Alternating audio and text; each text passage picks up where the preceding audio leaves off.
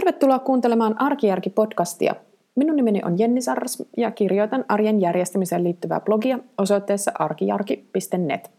Olen myös kirjoittanut kirjan Tavarataidot arkijärjellä kotikuntoon, joka on itse asiassa varsin hyvä täydennys esimerkiksi näille konmarikirjoille, sillä toisin kuin konmarissa, niin tavarataidoissa kerrotaan myös se, että mitä niille pois heitetyille tavaroille sitten kuuluisi oikeastaan tehdä, mihin ne pitäisi viedä.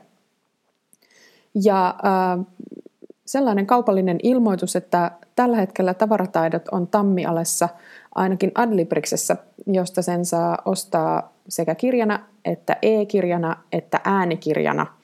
Ja kaikki maksavat, äänikirja on kaikista halvin näistä, sen saa alle neljällä eurolla. Se on Meri Nenosen lukema ja se on itse asiassa oikein hyvä. Suosittelen.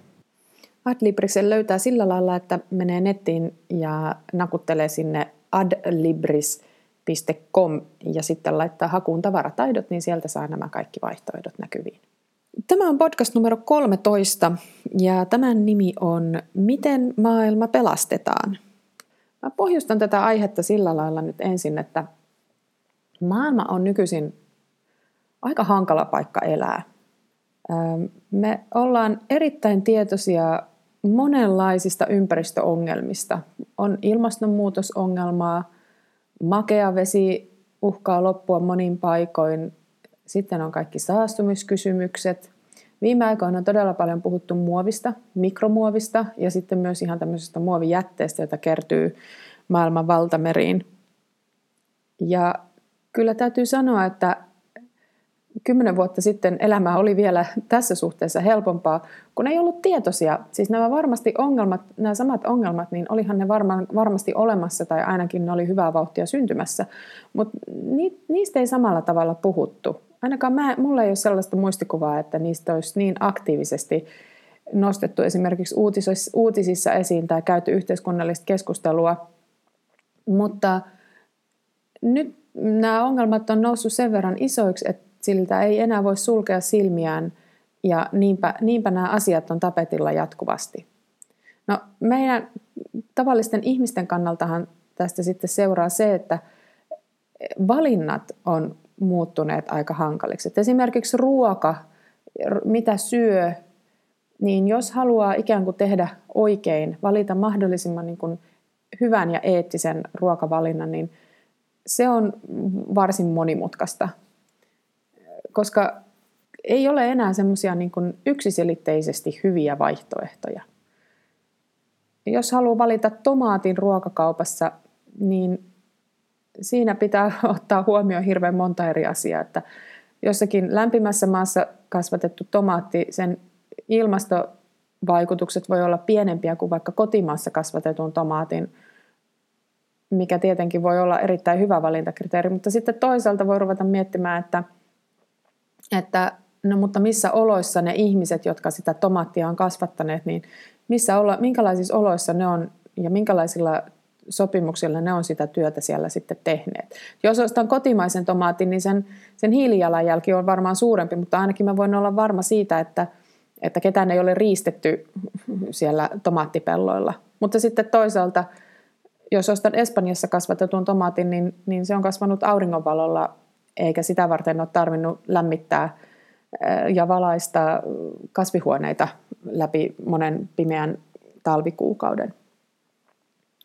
Toinen, mikä mulle tuli mieleen, oli, että esimerkiksi WWFllä on, mä tykkään siitä niiden kalaoppasta tosi paljon. Se on mun mielestä erittäin hyvä arjen apuväline ja he on julkaissut myös tämmöisen lihaoppaan. Mutta tämä lihaopas kiinnittää huomiota vain siihen, että minkälaiset vaikutukset tämän lihan äm, alkuperällä on esimerkiksi rehevöitymiseen ja luonnon monimuotoisuuteen ja ilmastoon, mutta siinä ei lainkaan puututa siihen, että minkälaisissa oloissa se eläin on sitten niin kuin joutunut elämään tai kasvamaan. Eli tämmöisiä niin kuin yksinkertaisia, helppoja ratkaisuja näissä niin kuin arkisissa valinnoissa tuntuu, että niitä ei enää oikein ole olemassa. No musta tuntuu, että ehkä tästä syystä ihmisillä on saattanut ruveta tulee sellaista vähän niin kuin vastareaktiota, koska onhan se nyt niin kuin hankalaa, kun pitää koko ajan miettiä kaikkia, ja vaikka kuinka yrittäisi, niin silti ei pääse siihen täydelliseen ratkaisuun. Ja mä oon ollut huomaavinani, että, että ehkä juuri tästä johtuen, niin mä oon viime aikoina törmännyt sellaiseen aika mielenkiintoisen niin kuin vastarintaan. Eli ajatellaan niin, että no kun ei tästä ole mitään hyötyä kuitenkaan, niin ihan sama. Antaa olla. Ei, ei, ei, ei, ei kannata, että mitä varten edes yrittäisi, kun täällä, että mitä, mitä mä täällä yksinäni niin räpiköin, kun, joku, kun, kun olen niin kuin yksi ainut ihminen, eikä, eikä, eikä mun valinnoilla niin kuin kokonaisuuden kannalta ole mitään merkitystä. Ja sitten annetaan niin kuin asian olla. Ja tämä tuli mulle ehkä nyt eniten mieleen siitä, että jokin aikaa sitten seurasin ja osallistuinkin sellaiseen keskusteluun, jossa puhuttiin mikromuovista. Ja tämä mikromuovi on siis, se tarkoittaa, tässä yhteydessä oli puhe mikromuovista, jota irtoaa fleece-vaatteista ja tämmöisistä polyestervaatteista. Eli kun niitä pestään ja ne kuidut siellä pesukoneessa hölskyy, niin niistä irtoaa niistä vaatteista semmoisia niin hyvin pieniä hiukkasia, pieniä vähän niin kuin semmoisia pölyhiukkasia, jotka on muovia, koska tämä vaatteen materiaali on siis muovia. Ja näiden mikromuovien ongelmahan on siis se, että ne menee sitten ö, viemäriin ja kaikkea sellaista ei pystytä suodattamaan näissä vedenpuhdistuslaitoksissa, jolloin sitten osa tästä mikromuovista päätyy ö, vesistöihin, luonnonvesistöihin. Ja nyt on havahduttu siihen, että, että ne sitten alkaa kerääntyä ravintoketjuun ja mitä tästä kaikesta sitten loppujen lopuksi seuraa, että kun me syömme kalaa, niin syödäänkö me sitten hirmuinen määrä muovia siinä, siinä mukana ja mitä tämä tekee luonnon monimuotoisuudelle ja niin poispäin. Ja mikromuovissakin on ongelmana se, että mä itse olen itse asiassa nähnyt niin kuin vastakkaisia tutkimustuloksia, joissa niin kuin esimerkiksi Suomesta sanotaan, että kaikki mikromuovi pystytään ottamaan talteen, mutta sitten on nähnyt myös tutkimusta, jonka mukaan kaikkea mikromuovia ei pystytä ottamaan talteen. No, sitten tämä keskustelu eteni sillä lailla, että mä itse olen pitkään etsinyt sellaista, mä tiedän, olen kuullut, että on sellaisia pesupusseja, joihin, jotka suodattaa siis mekaanisesti, niistä ei pääse kaikki tämä mikromuovi sinne viemäriin, vaan että se jää sinne pussiin sisälle, jolloin niin kuin tavallaan mä pystyisin tekemään tietyllä tavalla oman osuuteni tästä mikromuovin, äh, mikromuoviongelman estämisestä niin kuin jo ihan oman pyykinpesuni yhteydessä. Ja sitten ke- keskustelu eteni sillä lailla, että siellä oli sitten ihmisiä, jotka oli sitä mieltä, että tällainen pesupussi ei voi toimia, että sen täytyy olla huijausta – ja sitten toisekseen, vaikka se toimiskin, niin että vaikka, sitä hiukkasi, vaikka niitä hiukkasia sinne pesupussiin niin jäisi, niin sittenhän se kuitenkin vaan kopsautetaan jossakin äm, parvekkeella puhtaaksi, ja sitten ne samat hiukkaset leviää niin kuin ilman kautta. Ja, ja he, täällä oli, tähän keskusteluun osallistui ihmisiä, jotka oli siis aivan vakuuttuneita siitä, että aivan turhaa yrittää tehdä yhtään mitään, koska ei, siitä, ei se toimi eikä siitä ole mitään hyötyä kuitenkaan. Ja no tietysti tällä, tässä tapauksessa, jos ihmisellä on hirveän vakaa näkemys siitä, että näin asia on, niin, niin, niin eihän semmoista millään argumentilla pysty sitä päätä kääntämään. Mutta että tämä niin kuin yleisellä tasolla mä aloin miettiä, että, että tämä on itse asiassa nykyään aika tyypillistä. Mä oon monessa muussakin yhteydessä törmännyt siihen, että, että se ajatusmaailma on jotenkin sellainen, että ei tällä mun panoksella ole mitään hyötyä kokonaisuudessa. Tämä on niin pieni osa tämä minun, minun panokseni tässä, joten on ihan sama, vaikka en tekisi yhtään mitään. Ja tässä, tämä jotenkin menee mulla niin kuin ihan hirveästi vastakarvaan. Mä en pysty ajattelemaan, mä ajattelen sen niin päin, että no okei, että jos me kaikki ajatellaan, jos me kaikki heitetään yhtä aikaa hanskat tiskiin, niin sehän on aivan varma, että siitä ei seuraa mitään hyvää. Tämän mikromuovin yhteydessä nimittäin usein puhutaan myös kosmetiikasta. Hammastahnoista ja kuorintavoiteista ja aineista, suihkukeeleistä, tällaisista, joihin on niin kuin siihen kosmetiikkatuotteeseen ujutettu semmoisia pikkurikkisiä muovinpaloja mukaan. Ja mä oon nähnyt sellaista argumentointia, että näiden kosmetiikan, kosmetiikassa mikromuovin välttely on turhaa, koska oikeasti suurin ö, mikromuovia tuottava taho on auton renkaat. Eli auton renkaista irtoaa sitä niin paljon, että joku kosmetiikkatuote, niin sille ei ole mitään niin kuin merkitystä. Että se, se on aivan häviävän pieni osuus siitä niin kuin tämän kokonaisuuden kannalta. No, mä en osaa sanoa, mulla ei ole nyt tähän hätään niitä tilastoja, että mä pystyisin sanoa, että miten suuri osa nyt oikeasti on kosmetiikasta ja miten suuri osa on tästä autorenkaista. Mä oon itsekin osallistunut tähän keskusteluun julkisesti kritisoimalla tätä samaa asiaa, mutta mun argumentti on ollut vähän eri mä kritisoin sitä, että musta on hirveän ö, tyypillistä, että tämmöiseen naisten, tyypillisesti naisten käyttämään kosmetiikkaan ja naisten käyttämään tuotteita, niin näitä, näistä, näitä kauhistellaan ja holhotaan, ja tyypillisesti miesten käyttämä ö, ja ostama ö, tuote, no hassu sana tuote, mutta siis autot, auton renkaat, niin se ei herätä tällaista samanlaista yhteis, yhteiskunnallista, niin kuin, yhteiskunnallista huolta. Tähän niin kuin tämän tyyppiseen naisten holhoamiseen ja syyllistämiseen on mun mielestä todella pitkät perinteet, perinteet sekä mediassa että noin niin kuin yhteiskunnassa yleisestikin, ja mä kritisoin tätä, mutta siitä huolimatta mä olen itse tietenkin lopettanut tällaisten mikromuovia sisältävien kuorintatuotteiden käyttämisen. Mulla on aivan sama, että miten suuri osuus se mun, mun kasvokuorintani nyt sitten tästä koko maailman katastrofista on, mutta jos mä voin tehdä sen, jos mulla on helposti tarjolla vastaava tuote, jossa ei ole sitä muovia, niin miksi mä en valitsisi sitä? Tämä on mulle niinku se mysteeri, mysteerikysymys, että et, et, et varsinkin tällaisissa tilanteissa, kun... Ö, tavallaan se, mitä itse voi tehdä, on aika helppoa. Niin miksi sitä ei tekisi, jos se on mahdollista? Mä oon miettinyt, että ehkä tämän tällaisen niin kuin vastustuksen takana on se, että kyllähän tämä tämmöinen tekee elämästä hankalampaa ja niin kuin työlämpää. Että ei, että täytyy niin kuin pysähtyä miettimään ja täytyy tiedostaa omia valintojaan paljon enemmän ja, ja ajatella asioita. Ja onhan se, kyllä mä sen tunnistan itsessänikin, että onhan se välillä aika rasittavaa. Et kun tuossa puhuin, että kymmenen vuotta sitten näistä asioista ei tiedetty, niin muistelen kyllä tietyllä tavalla haikailen sitä aikaa, sitä aikaa siis tuossa 2000-luvun, ennen, ennen niin kuin 2010, 2000-2010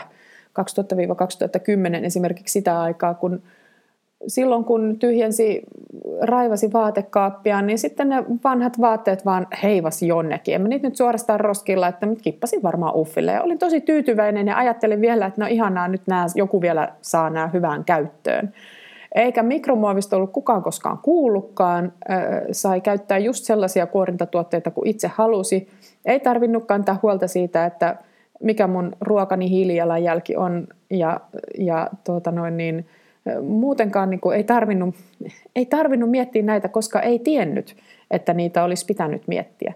No nyt mä olen tietenkin sitten koko ajan niin kuin tietoisuus kasvaa ja sitä mukaan kun se kasvaa, niin, niin tottahan mä nyt olen omaakin käytöstäni muuttanut. Että en enää, nykyisin mun filosofiani on se, että mä yritän käyttää kaikki vaatteet mahdollisimman pitkälle niin kuin loppuun, niin loppuun, että ne voi laittaa roskiin hyvällä omalla tunnolla. Enkä mä enää elättele sellaista harhakuvitelmaa, että jos mä kannan uffille kassillisen mun vanhoja riepuja, niin joku, joku köyhä afrikkalainen niistä nyt erityisesti riemastuisi.